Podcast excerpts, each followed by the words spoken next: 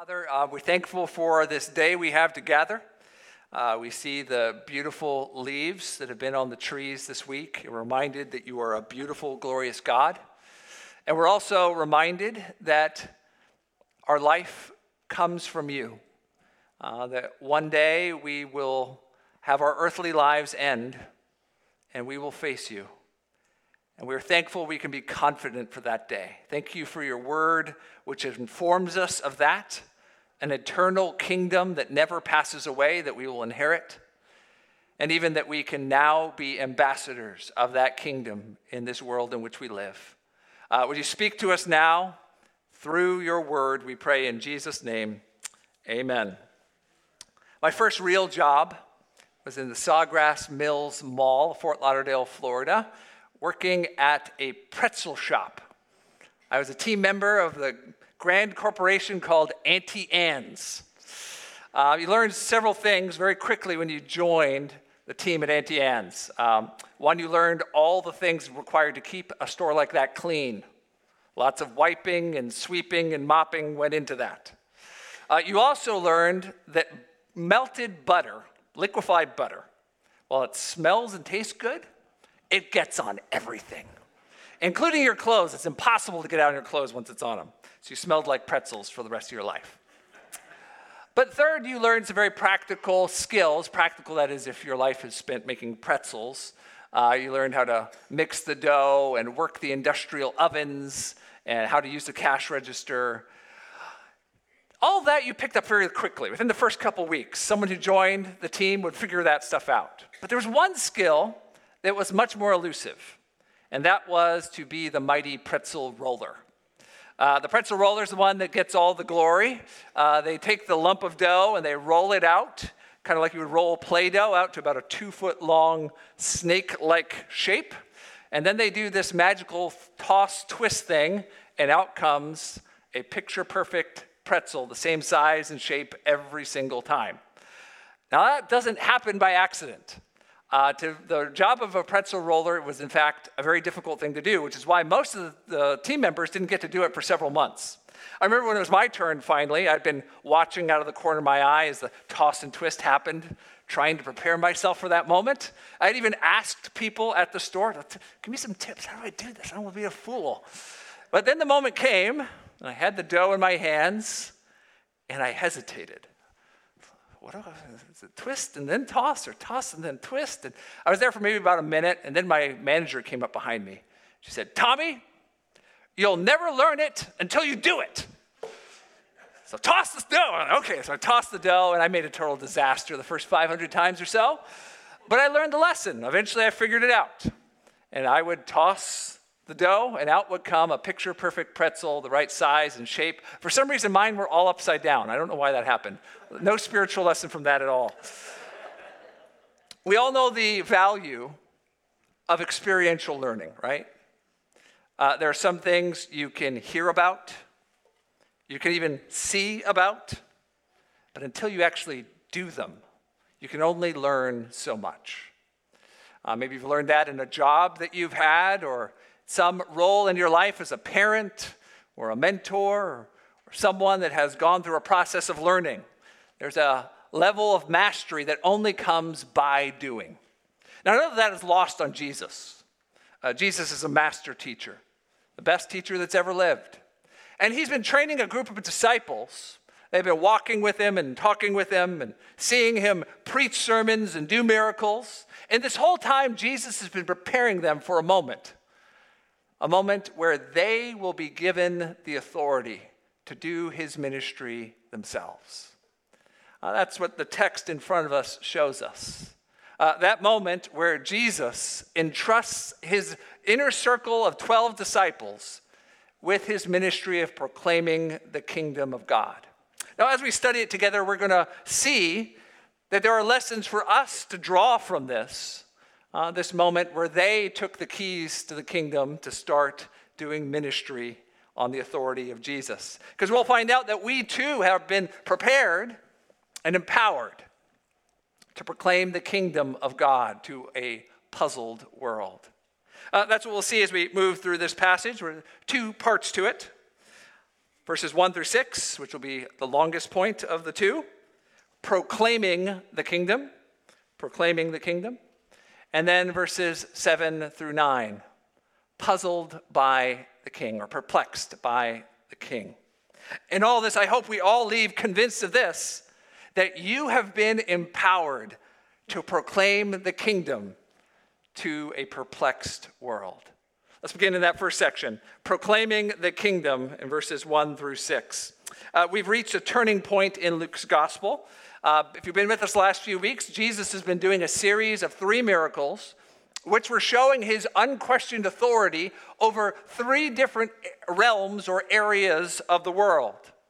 He is the master of the storm, able to calm the chaos with just a word. He is the master of the spirits, able to command even Satan's dark demons down to the abyss. And he's even the master of sickness, able to bring healing even to someone who's severely sick and even someone who's, who dies.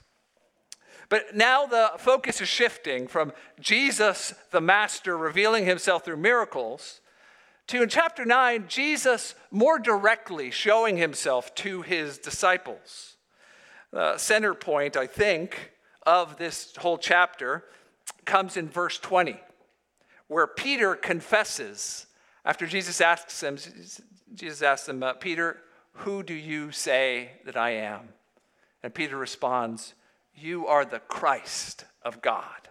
Uh, that central confession that Jesus is God's appointed Messiah, the, the Christ, that's going to drive the whole rest of the book of Luke.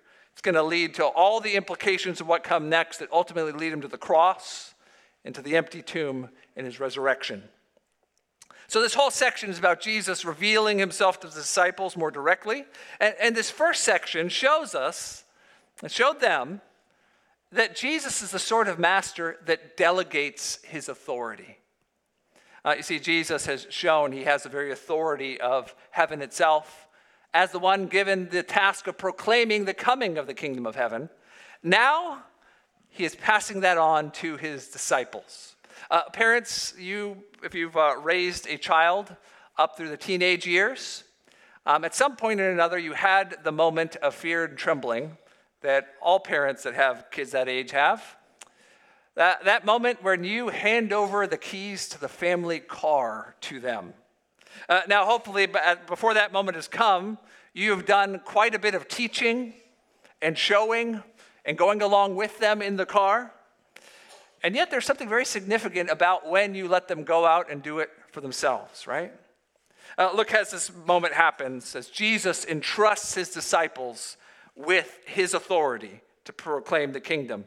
Verse 1 He called the 12 together and gave them power and authority over all demons to cure diseases. Uh, notice the power and authority they get, the same things that Jesus has just been doing, the passages right before that healing and casting out demons. Now, that power, though, serves something else. That's what we see in verse 2. And he sent them out to proclaim the kingdom of God and to heal. Uh, Luke says it twice. In verse 2, it's proclaim the kingdom of God. Down in verse 6, it's preaching the gospel. They're synonymous phrases, uh, they mean the same thing. Uh, their disciples are being sent out with the same priorities that Jesus' ministry had. That was as a preacher who did miracles to confirm the power of his preaching. Remember back all the way to chapter 4, the very beginning of Jesus' ministry? Uh, how did he come onto the scene, according to Luke? It was a sermon. Uh, he preached a sermon in a synagogue. And then after that, there started to be miracles he did healings and casting out demons and all the other things, not just for a spectacle, but to prove the power of the word he brought. And what was that word? Well, it was a message about the kingdom of God. A few weeks ago, Dr. Um, Nicholas did a great job describing what the kingdom of God is. In case you weren't here or you've forgotten it, let me uh, try and uh, remind you of what it is very briefly. The kingdom of God is anywhere where the rule and reign of God extends. Uh, it's not a place where you can buy an airline ticket to. It's, it's not somewhere where you can send a division of tanks to attack. Uh, the kingdom of God, at this present moment, and 2,000 years ago, when Luke, uh, the events Luke was describing, uh, the kingdom of God is a spiritual reality. It's everywhere where people bow before God and worship through his son, Jesus Christ, through hearing his word and responding in faith. Uh, anywhere where there is this bowing before God to his sovereign rule, that is the kingdom of God here on earth. Now, it won't always be that way. Uh, one day, the kingdom of God will be here in its fullness on a, a future day when King Jesus returns and the whole world and the whole heavens above it are remade. On that day, the kingdom of God will be a real place with real visible uh, reality that you will be able to see. But at this moment, Jesus is preaching of the coming of the kingdom, uh, that people were to prepare their hearts for God's rule and reign that's come now through him. So the disciples have the same marching orders. Uh, yes, they're going around healing and casting out demons, and we'll see they're very effective in what they do. But primarily, they are sent to proclaim, to preach the coming of the kingdom. Um, after that, we get a, a, section that is a little puzzling at first. Um, it's tr- uh, travel orders, um, verses 3 through 5. Uh, he tells them to take nothing for their journey no staff, no bag, no bread, nor money. Uh, don't have two tunics. The, you could summarize it by saying they're to travel light. Um, there's a, a, reason for that. They're supposed to depend on God for their provision. Uh, they also were going to be relying on people's hospitality.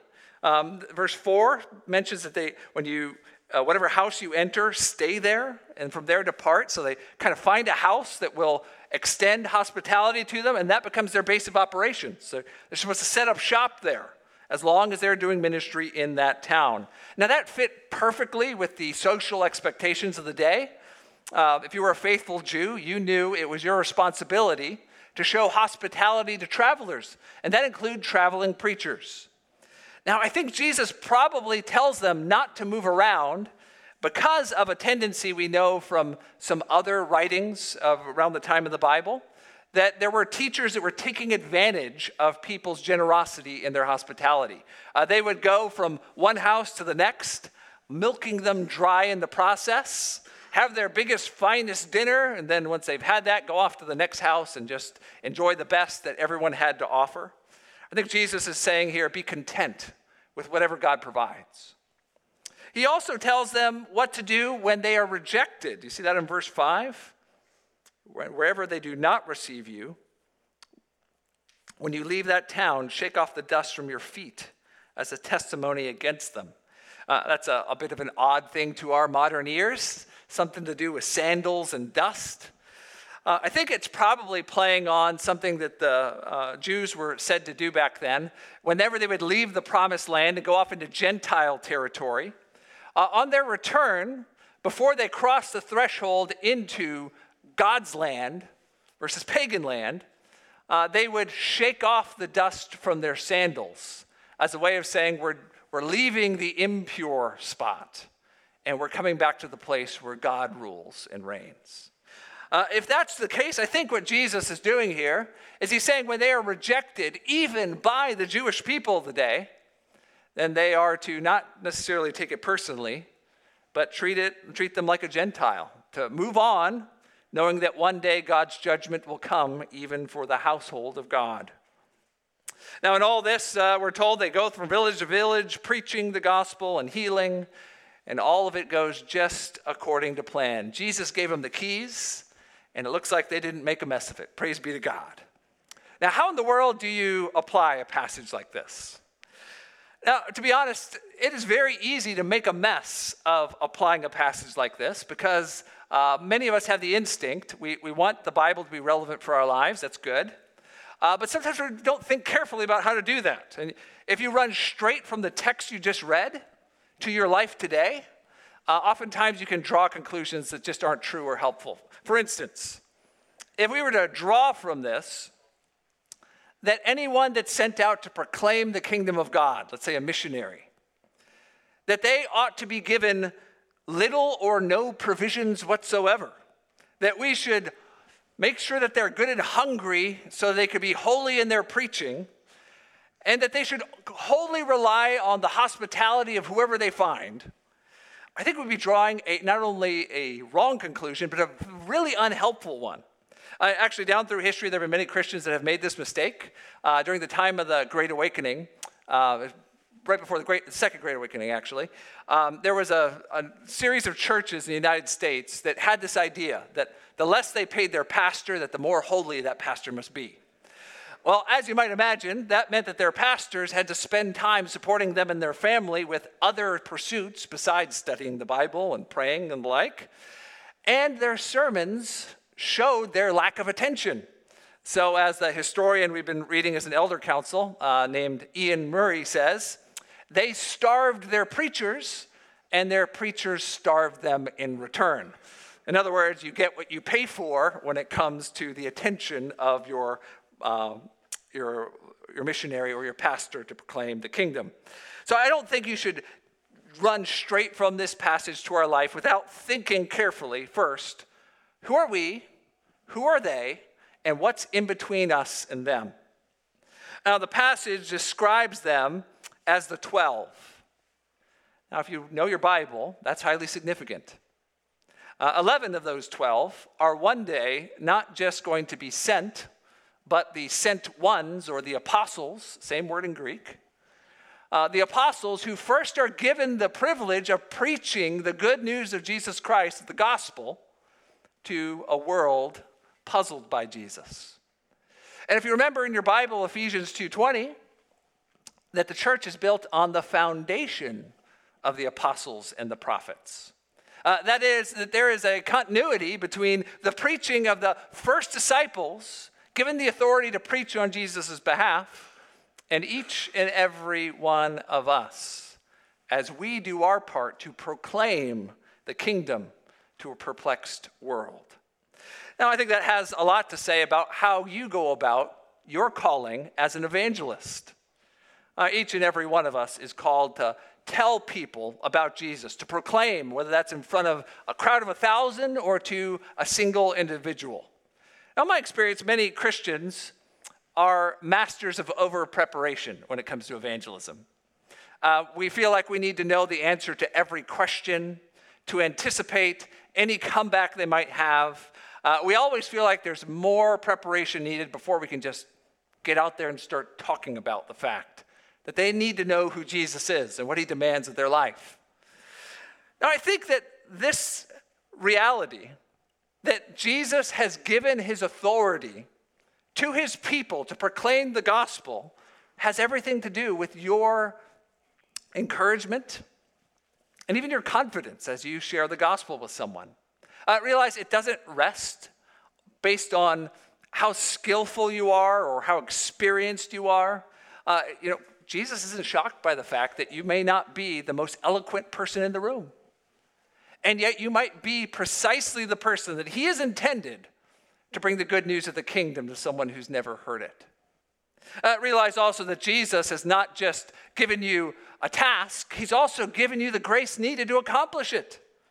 He's granted you His Holy Spirit, who's promised to give you the words as well as the power needed to reach the very hearts of those who don't yet know Christ.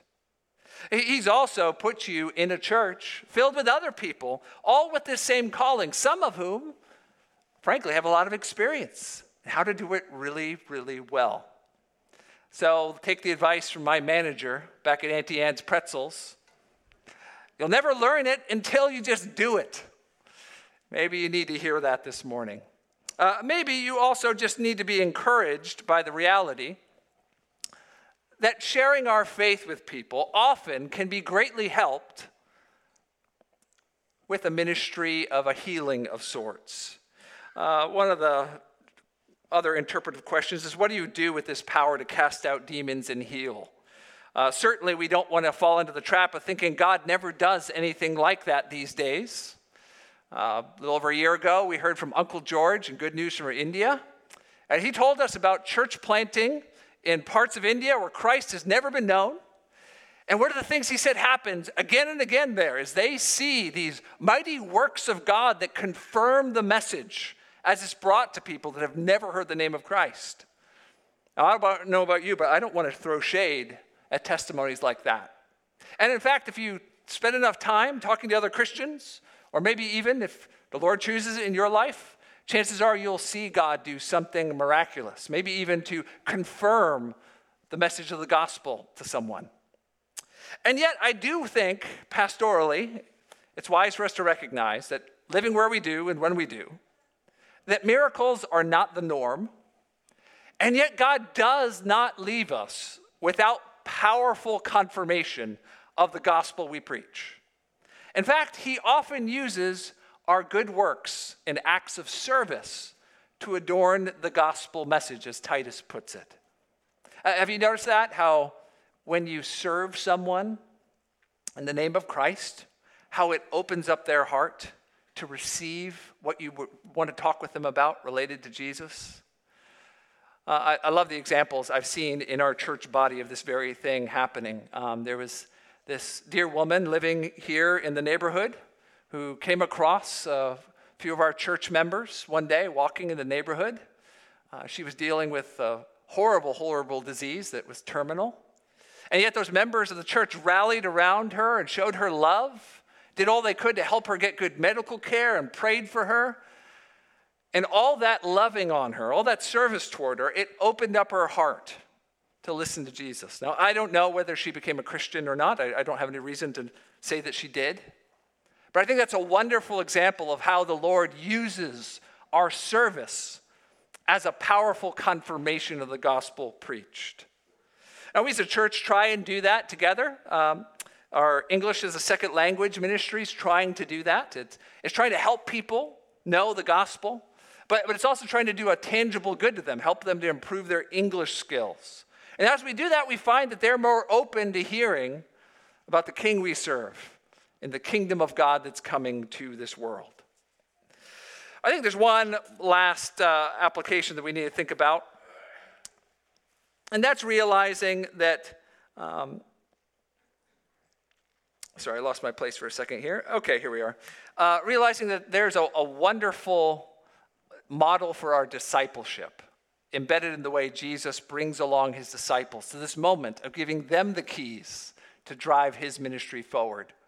Uh, maybe you don't know where to start when it comes to discipling someone in your church. Uh, here's a very simple model to follow. Very, many people have found it fruitful. Tell them how to do it, show them how to do it, watch them do it, and then turn them loose to do it. Uh, tell them how to do it. Open up the Bible, read a book with them, tell them the things they need to know to pray well, be a good parent, evangelize. Then show them how to do it. Bring them alongside while you do it in some way so they can watch you. Then watch them do it. Supervise them as they take those steps in ministry. And then finally, cut them loose, let them do it on their own. Uh, it's amazing how effective that is. Um, it's one of the joys I have, my role on staff, getting to mentor our pastoral residents. Uh, Ryu and Lucas and Matt and uh, Josh is an intern. Uh, each of them are in some manner being trained for gospel ministry. I, we read books together. We talk about how they should do it. They, they get to watch me go on a hospital visit or do a pastoral counseling session or prepare a sermon. And then I watch them do it preach a sermon, go to a hospital, do whatever it is. And then, Lord willing, one day I'll cut them loose and they'll go do it on their own. Uh, maybe you think to yourself that that's a wonderful model, but realize that's not just for pastors or missionaries to do. That's the way the body disciples other parts of the body. Uh, last week we had a wonderful testimony from Loretta. Thank you, Loretta, wherever you are, for that. Uh, of how in Titus 2, older women can come alongside younger women and show them how to be better disciples of Jesus. Ask yourself this question Who are you modeling? what it is to be a Christian for? And who's modeling for you what it is to be a Christian? Uh, maybe before you leave, the Lord lays on your heart a certain someone that you need to come alongside, or someone to encourage. Let's realize that God does not leave us unequipped. And very often, He uses our brothers and sisters in Christ to bring about that equipping, that we might be faithful in proclaiming the good news of the gospel. Well, the disciples were well equipped and they were empowered, and as a result, they proclaimed the kingdom with power. And all that led to some results. And that's what we see in the second section, which will be much shorter. Do not despair. Verses 7 through 9 perplexed by the king. Uh, Team Jesus was making some noise. Luke shifts the narrative, and suddenly we are in the court of Herod the Tetrarch. Uh, you may not remember Herod.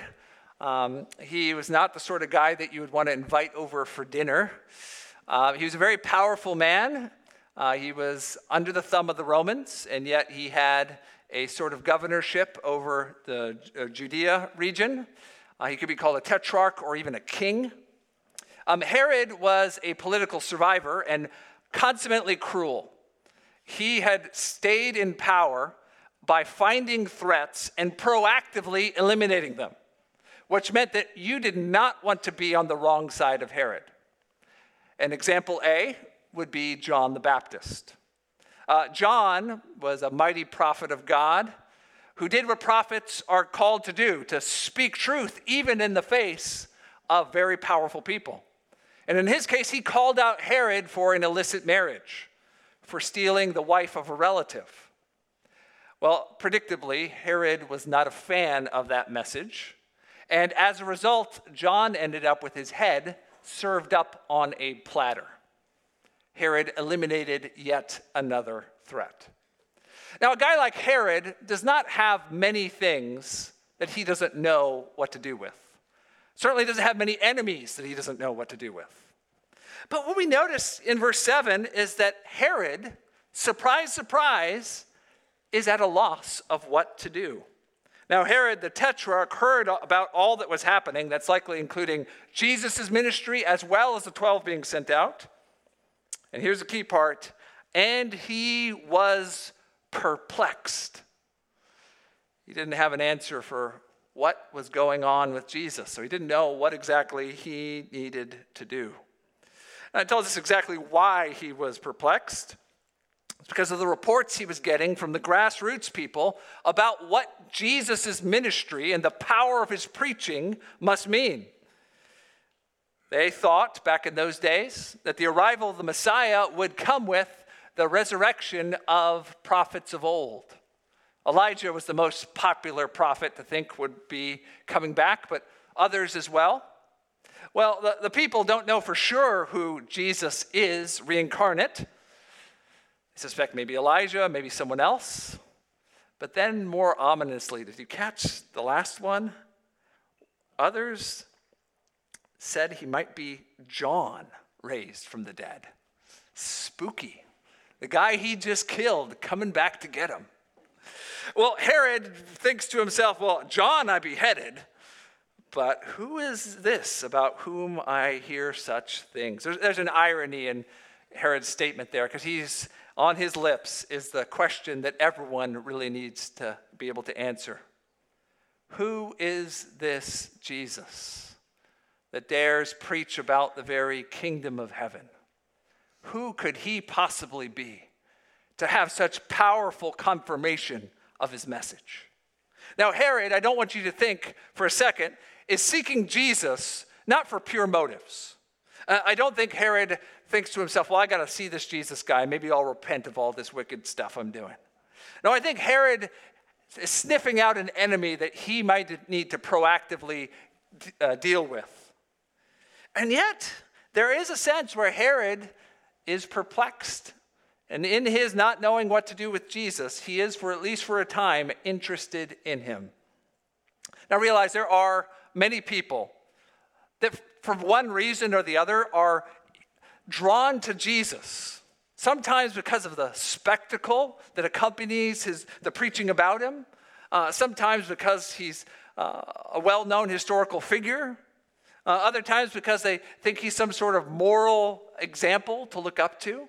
Uh, many people are drawn to Jesus in some sense, and yet they, they are drawn to him not as those seeking to bow before him, to listen to his word, and to change according to it, but people that are drawn to him just to see what all the fuss is about. Now, as Christians, I, don't think we have the ability to read people's hearts to know what their motivations are for coming to Jesus. And in fact, many times people that we might be pessimistic have pure motives coming to Jesus. And God's good providence receive the preaching about the coming kingdom of God and themselves repent and bow themselves before the lordship of Jesus. And I think that means as Christians, while we can recognize that there are many that will be interested in Jesus for impure reasons, we need to be very patient with people as they come to find out about Jesus for themselves. Uh, the great evangelist George Whitefield had a friendship with a, a very uh, prominent, famous guy, guy uh, named Benjamin Franklin. Uh, Whitefield was a, a great evangelist during the Great Awakening preached to thousands. At one point, Ben Franklin himself calculated using some creative geometry that Whitefield preached to 25,000 people without any voice amplification at all, and people could all hear him. That's incredible, right? Uh, now, that friendship is amazing, though. Uh, Whit, um, Franklin actually wrote of Whitefield that he was a powerful, powerful preacher, that he could see how people were drawn to him, and he even found himself drawn to his message in some degree. And yet, Franklin always kept Jesus at arm's length. He, he never himself became a Christian. Now, for every Benjamin Franklin, though, there are dozens who for a time are perplexed by Jesus. But through the witness of the church, come to understand who he is and come under his rule and reign in the kingdom of God. Now, if you're here this morning and you're not a Christian, I, I don't know how much you know about Jesus. Uh, it could be that there's much about Christianity that you find perplexing. Uh, I understand that a book that was written thousands of years ago about a person that you've never met, that people would stake their whole lives upon that, might seem like a very odd thing. It's okay for you to take your time getting to know Jesus and studying the Bible and, and seeing what people that follow Jesus, Christians, are like. We, I hope you feel welcome here at our church to do all those things. But realize at some point, you will have to answer that question Who is this man that dares to speak on behalf of God and claims to be the very king of the kingdom of heaven? Now, to all of us here that are Christians this morning, I hope you're willing to be patient with people as they go on a journey to find out about what Jesus is like. Uh, no matter how much they know of the Bible or don't, if God has you in their life, you can be of help to them and faithful to your calling by helping them to know a little bit more about Jesus. A few weeks ago, I found myself in a situation where I was having a conversation with somebody who pretty quickly was obvious knew next to nothing about the Bible. Um, they were interested in the fact I was a pastor, so they started asking me questions about what I did, about the religion that I am a part of. And um, I had a choice to make at that moment. Do I launch into my gospel presentation that I put in every sermon? Or do I try and give them something of a portion size that they might be able to understand? Now, in this case, I knew that I likely would have more conversations with this person down the road. So I had a bite sized conversation. Uh, we talked about God and how He made us all and how He intends for people to actually be able to know Him. And that was more than enough for them to be able to chew on for that conversation.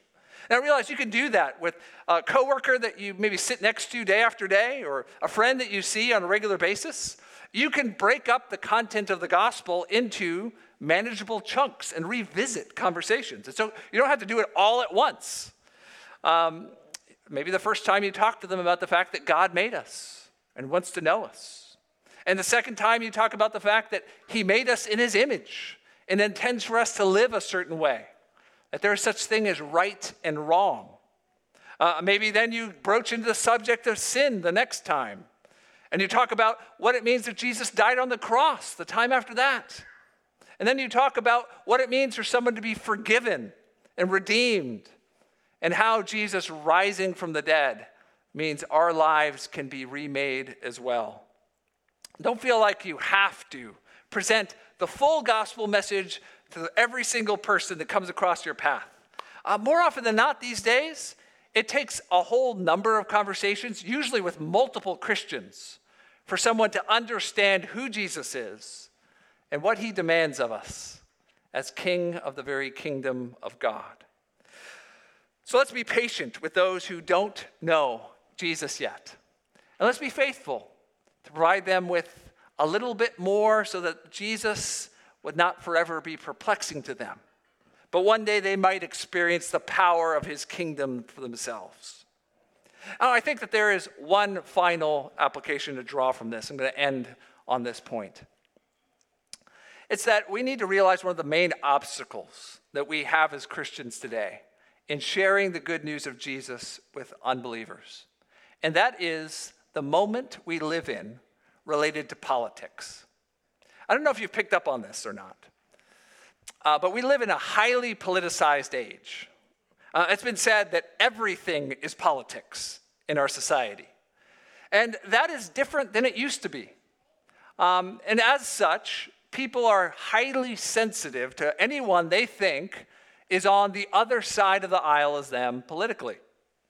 A uh, news article came through my feed with a very intriguing title this week.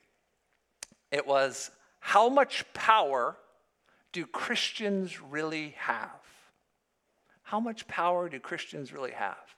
Uh, it was mainly statistics, but the thesis is really easy to grasp. It is that most people think about Christians less as people participating in a religion and more as people that are a part of a voting bloc.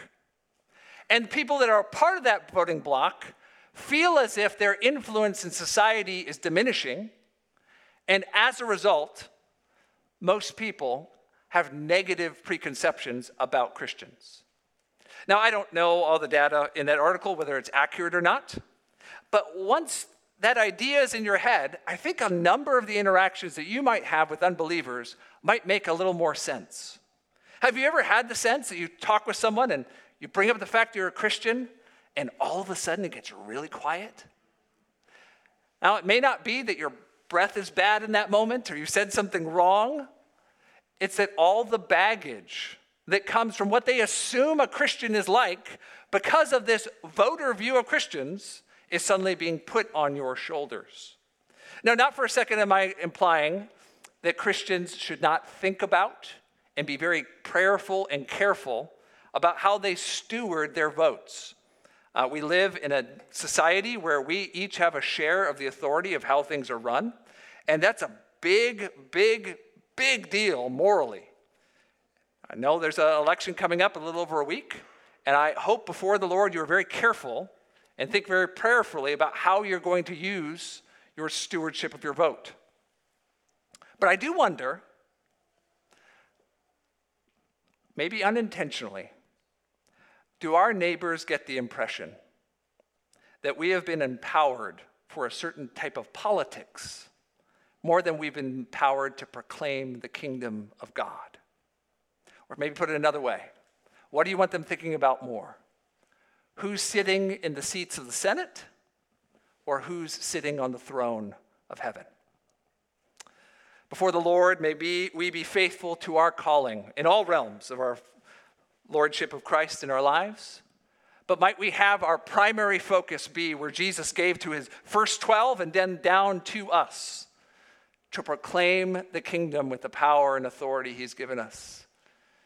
Let's not try and fit the kingdom of God into categories that are just like everyone else in the world, just seeking after power. Let's hold before them a king and a kingdom that will leave them puzzled and perplexed, a kingdom that's not of this world, a kingdom from heaven itself. Let's pray.